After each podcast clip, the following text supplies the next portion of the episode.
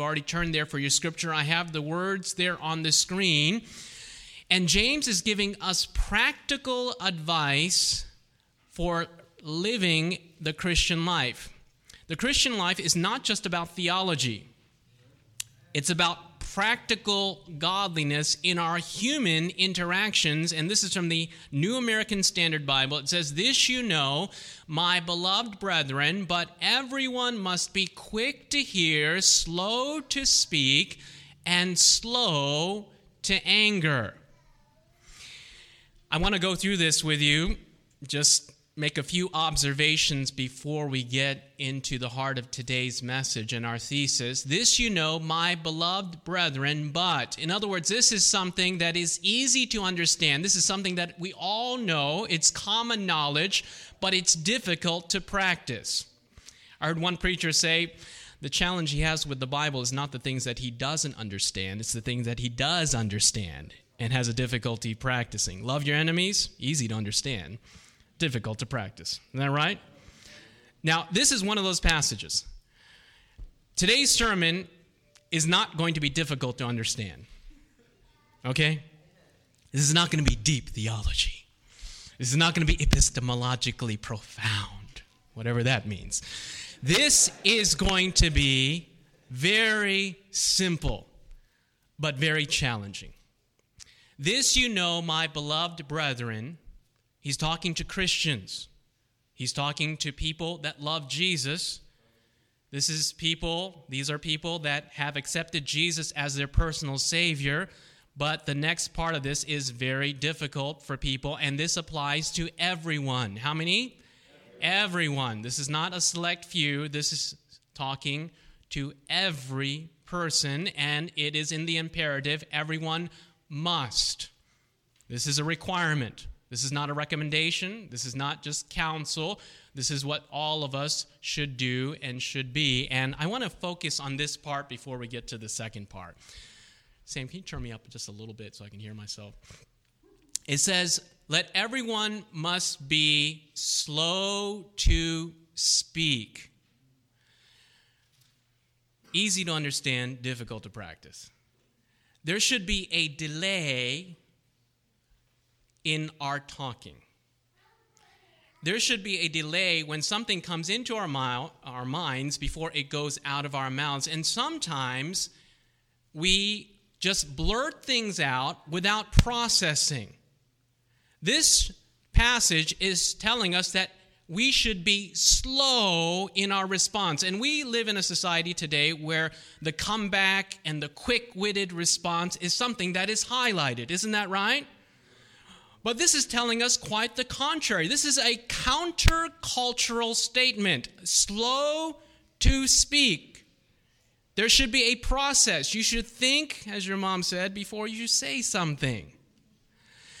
I am a water enthusiast.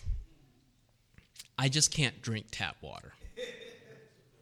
I, I don't like the taste of it. I'm very particular. And when I go on trips, I bring water. All right? I buy water and it has to be either distilled or my favorite is reverse osmosis. All right. So I have these big five gallon jugs, three of them, that I take off to Meijer's, and the price has been going up 47 cents a gallon. Fill it up, and people with their wide eyes look at me pushing that cart out of there, but I believe in good water. And this is what happens in the reverse osmosis process. Very elementary. The raw water goes in one end and goes through a filter and comes out purified on the other side.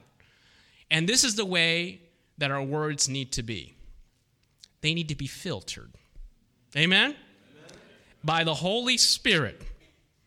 Before it comes out, there needs to be a process, there needs to be a delay so that it's filtered by the Word of God and the Holy Spirit so that whatever comes out on the other side is sanctified.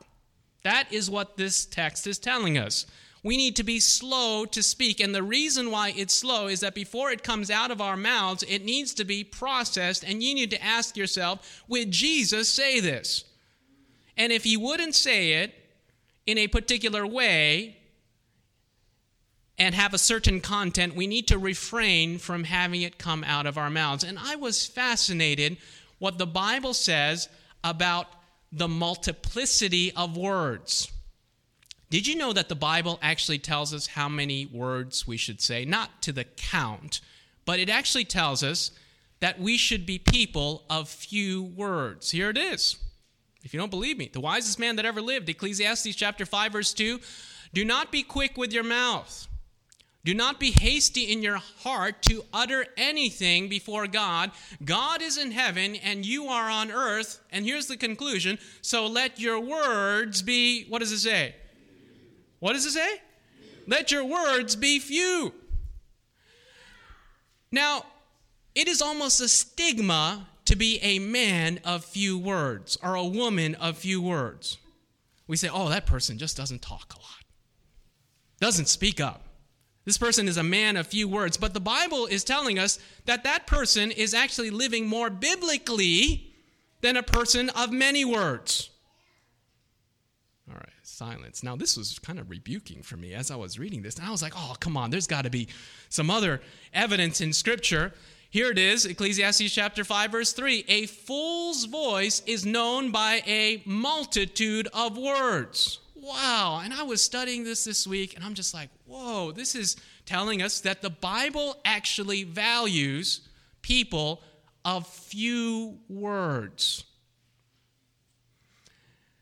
Here it is Proverbs 10, verse 19. Now, why is this? Why does the Bible tell us that we should be people of few words? Because it says, too much talk leads to sin.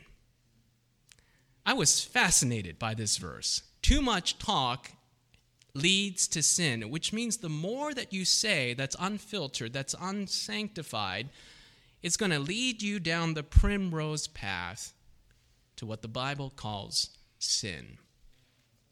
I took an English class, English 101, English composition. My professor's name was William Shakespeare. That, that was the truth. That's his name. William Shakespeare. And he was one of the toughest teachers I had. English composition, I owe a lot to that man. Our assignment was to develop a portfolio of essays. And we would turn in our first draft to William Shakespeare. And every single time it would come back looking like this marked up, redacted. He says, What is the purpose of this statement? This is redundant. This doesn't apply. And then my 10 page paper, because you need a certain amount of words, would be redacted down to five. And friends, our words need to be like these papers. They need to be edited before they go public. Amen? They need to be edited by the Holy Spirit. And before you speak, you need to have them go through the editorial board of heaven before it comes out of your mouth. This is what the Bible is telling us. The Bible is telling us that we are accountable for what we say. The Bible actually says, Every idle word that men shall speak, they shall give an account in the judgment. This is difficult to practice easy to understand. Now, I know what you're thinking at this point, Pastor David. If I can't say a lot, what am I supposed to do? If I can't talk, how am I supposed to exist? I mean, what are we supposed to do in our human interactions? The Bible gives us counsel on this as well. James chapter 1 verse 19, same passage, our scripture reading. This is from the New International Version. It says everyone should be quick to listen and slow to speak.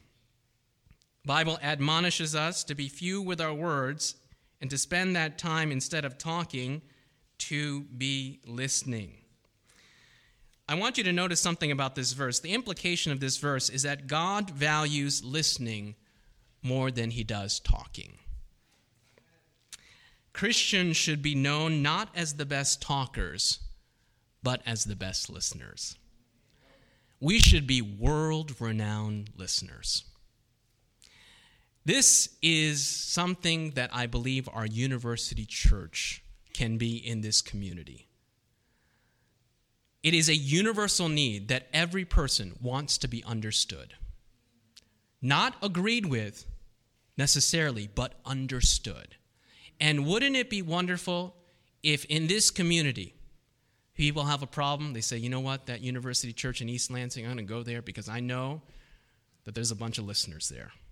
There's people that are going to listen and try to understand what I'm going through right now. And the thesis of today's presentation is very simple talk less, listen more. Wouldn't our church be a wonderful place if we just followed this counsel from James chapter 1 verse 19? Amen. Talk less, listen more. This is a modernization of what it's saying as one person said, speak little, listen much. We are to be in the business of not the multiplicity of words, but rather using our ears to listen to individuals. This is practical counsel from the book of James. And when we listen, there is something that happens that I believe that Jesus did. Some people may ask, How am I proclaim, supposed to proclaim the gospel if I'm not talking and sharing the gospel? Well, there's a time for that, but look at the way that Jesus ministered to individuals. Gospel Workers 363 Christ's method alone will give true success in reaching the people. The Savior mingled with men as one who desired their good. He showed his sympathy for them. And look at that part. I have it in italics there on the screen. Ministered to their needs, won their confidence. Then he bade them follow me. We can have a whole sermon just on this quote from Gospel Workers 363. But I want you to notice that part. Jesus knew the human heart. He ministered to people's needs. Then he bade them follow me. I believe that Jesus was the best listener. He met that universal human need to be understood. And when he met that need, he said, You know what? I have something to share with you. And in our gospel ministry, we need to meet that universal human desire to be understood before we endeavor to be understood ourselves to understand others before we endeavor to understand, to be understood. Ministry of Healing 82, sympathize with them in their trials, their heartaches, and disappointments. This will open the way for you to help them, speak to them of God's promises, and pray for them, inspire them with hope. Notice the italicized part there on the screen. This will open the way for you to help them. I have been in countless situations where someone comes to me with a problem it's a large problem. And they share and they share and they share. And you know what they say at the end? I haven't solved their problem. They say, Pastor, thank you. And I think to myself, I've done nothing. They say, Pastor, thank you for listening. And there is something that happens. One author put it this way it's like psychological air that you give to the other individual. When you listen, you stop the judgment, you stop the criticism, you just sincerely desire to understand things from that person's perspective. It creates a certain bond, a certain trust in which they are now willing to listen to you. This is what happens. This is interpersonal relations. Jesus knew the human heart. Jesus knew that if he listened to people, understood them, that would create an avenue for him to be able to minister to them. One of my mentors sat me down one day and said, David, people are like a bank account. My ears kind of perked up. He said, I said, a bank account? He said, yes. You're either making deposits or you're making withdrawals. That's how people work. And you ever bounce a check before? I hope not. But what happens when you bounce a check? You write something, it could be for $1. But if your balance is zero, that check bounces and you get penalized. And some people in a relationship, they're constantly making withdrawals and withdrawals and withdrawals. And finally, you know, they don't put their socks away. And the wife's like, I had it. And he's like, Oh, I just didn't put my socks away. What has been happening? That spouse has been constantly making withdrawals and withdrawals and withdrawals. And when they make that final withdrawal, they're bankrupt. And he said, David, we as Christians should be the individuals that are making constant deposits in other people's lives. And I thought to myself, you know, you know, what are deposits? These are deposits that we can make. People are like bank accounts. You're either making deposits or withdrawals. And here are deposits. And there's numerous others, but I've just listed some here on the screen for you. Courtesy, investing time, kindness, honesty, and the last one but not least, listening. Listening is an investment in that other person's life. You are doing something for that person. You are meeting their need. Here are some withdrawals. There's other ones you can make criticism, ignoring, gossiping, not listening. Have you ever been in a conversation where you're talking to that person about something that is very important to you? I know this has happened to all of us. And then suddenly, we see from the body language of that individual, that person tunes us out. Right? I, I was in that type of conversation once. I was talking to this person passionately about something, and then they just looked down and just looked away. And I was like, whoa, you know how it makes you feel? Not, not valued. In other words, your opinion doesn't matter, unappreciated, and it's, it's actually hurtful.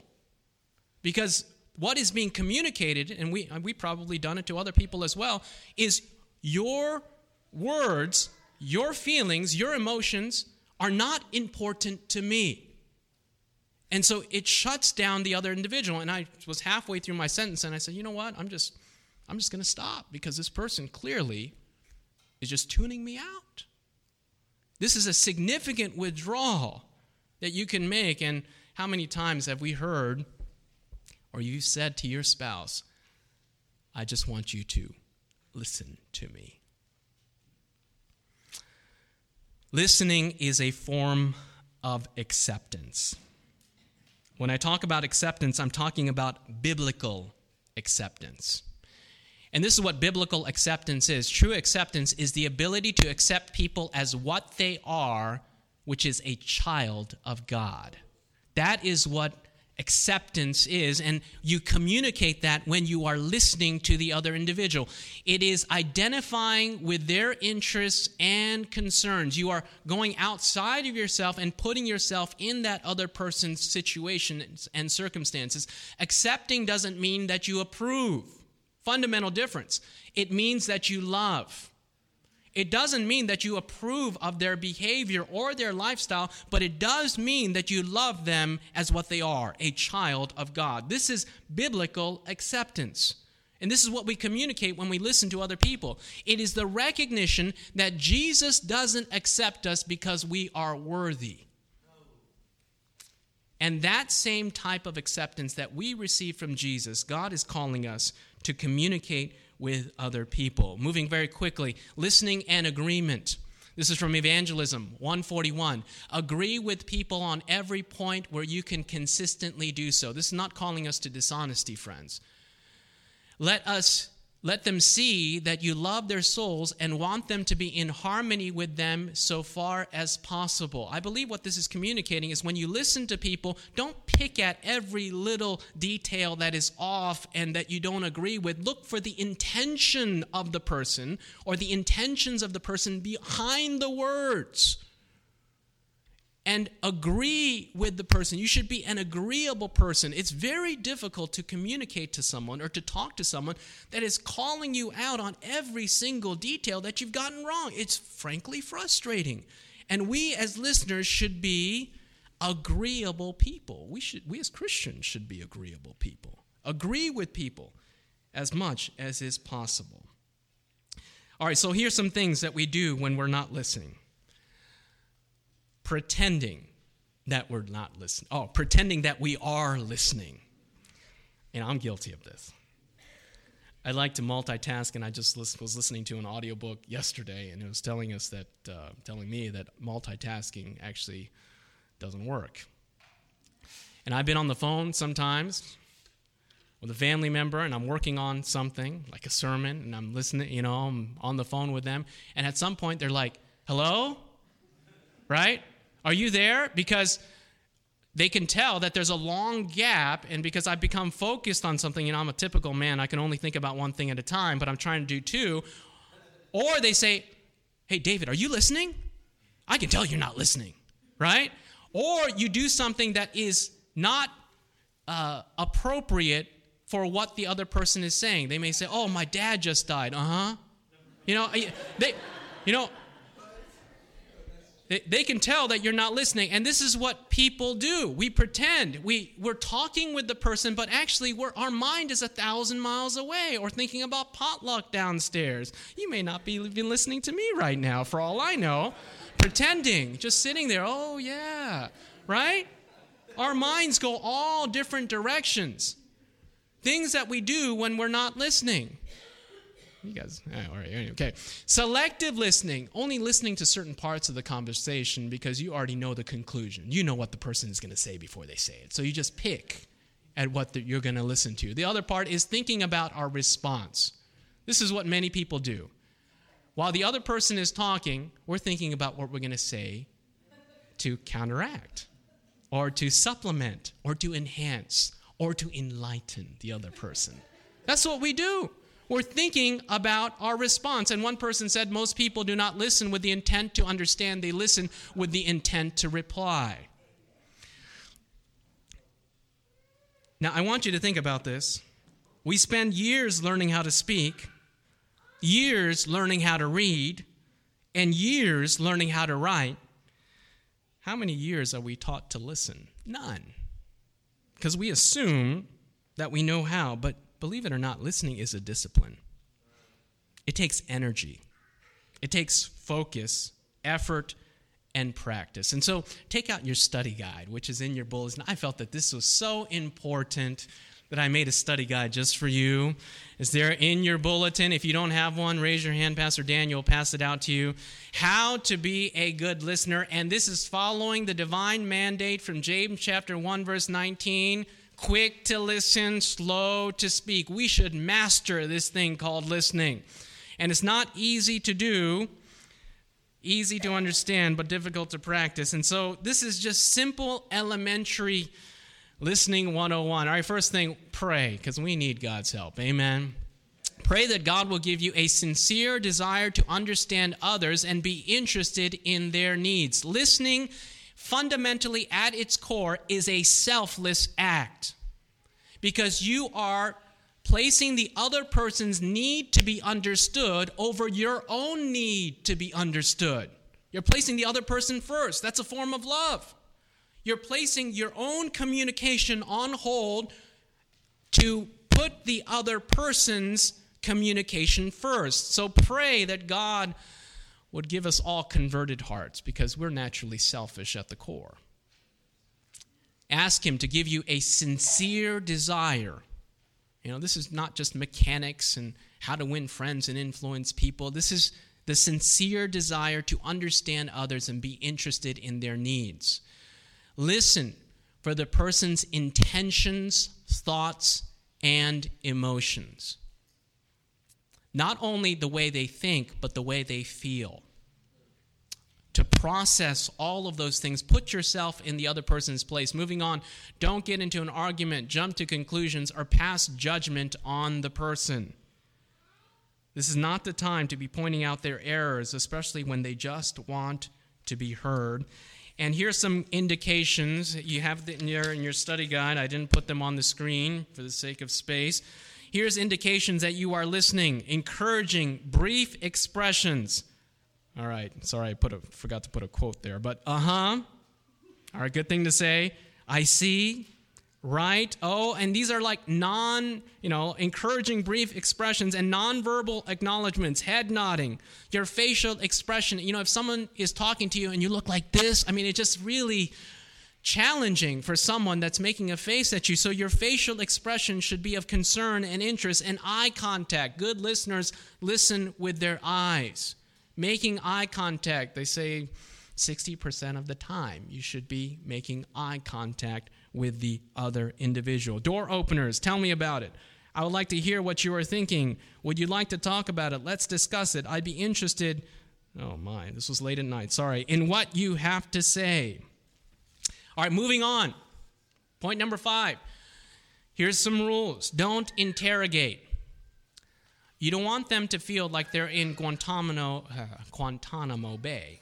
or being interviewed by the Gestapo. All right, so you want to limit the types of questions that you ask. You don't want to be like, "Where were you? What were you doing last night?" You know, and just these types of things just kill listening. So your role is not the role of an interrogator. Don't ask too many questions. And this is the other one: don't interrupt. When they're saying something, don't be like, "Ah," or jump over what they're saying. This is fundamental 101 listening, some practical things that we can do. We need to respect the other individual enough not to interrupt what they're saying. And here's the other one it's difficult for me. All right, don't preach. All right? It's not the time to preach your sermon, that will come later. But during the listening process, don't be like, oh, I know exactly what you're going through. I went through it myself. And matter of fact, it's not that deep you just shut the other person down. You've minimized what they're experiencing and you projected your own autobiography onto them. You're not listening, you're preaching. Here's the other one. Number eight see the world as they see the world, understand their paradigm, understand how they feel. Wouldn't it be wonderful if this church as a unit would take James 119 to heart. I believe that 90% of our interpersonal challenges would be greatly minimized if we would just, by the grace of God, follow this counsel. Amen? But we need help. We need the grace of God because this is not easy for us to practice. And as we close this morning, let's say this together, these words on the screen. Let this be our prayer. Everyone should be quick to listen, slow to speak. Amen. Let's stand together as we prepare to close this morning. Every head bowed and eyes closed, I make this appeal every single Sabbath. I want to open doors of the church. And as your heads are bowed, eyes are closed. If you want to say today, I want to invite Jesus into my heart, I want to invite you to raise your hand this morning saying, Lord, come into my heart. Help me because I can't help myself. God hears your prayers this morning. Amen. He, he's taking that invitation. He takes that invitation seriously. My second appeal, my final appeal is this. If this has been a challenge for you, as much as it is for me, and you want to say, Lord, help me, because I can't help myself. Help me first to be a person that processes what I say. Let every word be edited by the Word of God, by the Holy Spirit, to be filtered by God. And you want to say, Lord, help me with that, and help me to be a person that is quick to listen and slow to speak. Help me, Father, to listen much and speak a little. If that's your prayer and you want God to help you, I want to invite you to come up today for special prayer. We all need grace, amen. We all need the Holy Spirit, and this area of our lives is a challenge. It's a challenge for Christians who love the Lord Jesus. How many times have we hurt people with our words? How many times have we shut people down by the things that we have said? And we want to say, Lord, first of all, forgive me. Second, help me. Let's bow our heads together as we pray. Father in heaven, we thank you, praise you that you're a God that works in us both to will and to do of your good pleasure. Lord, we need help. We need help taming the tongue. Help us to be a person of few words, a person that sanctifies our words through the filter of the Holy Spirit. That we will only speak those things that build people up and edify and uplift the Lord Jesus. Help us to be in a mode where our first response is to listen, to truly understand the person, to accept them as you accept them as a child of God. Lord, if there's anyone that we need to go to and apologize for what we have said this week, last month, or last year, we pray that you'd give us the grace of God to do so. Give us the gift of repentance to go to that brother or sister and say, I'm sorry. I'm sorry that my words hurt you. I'm sorry for what I said. Please forgive me. Pray for me.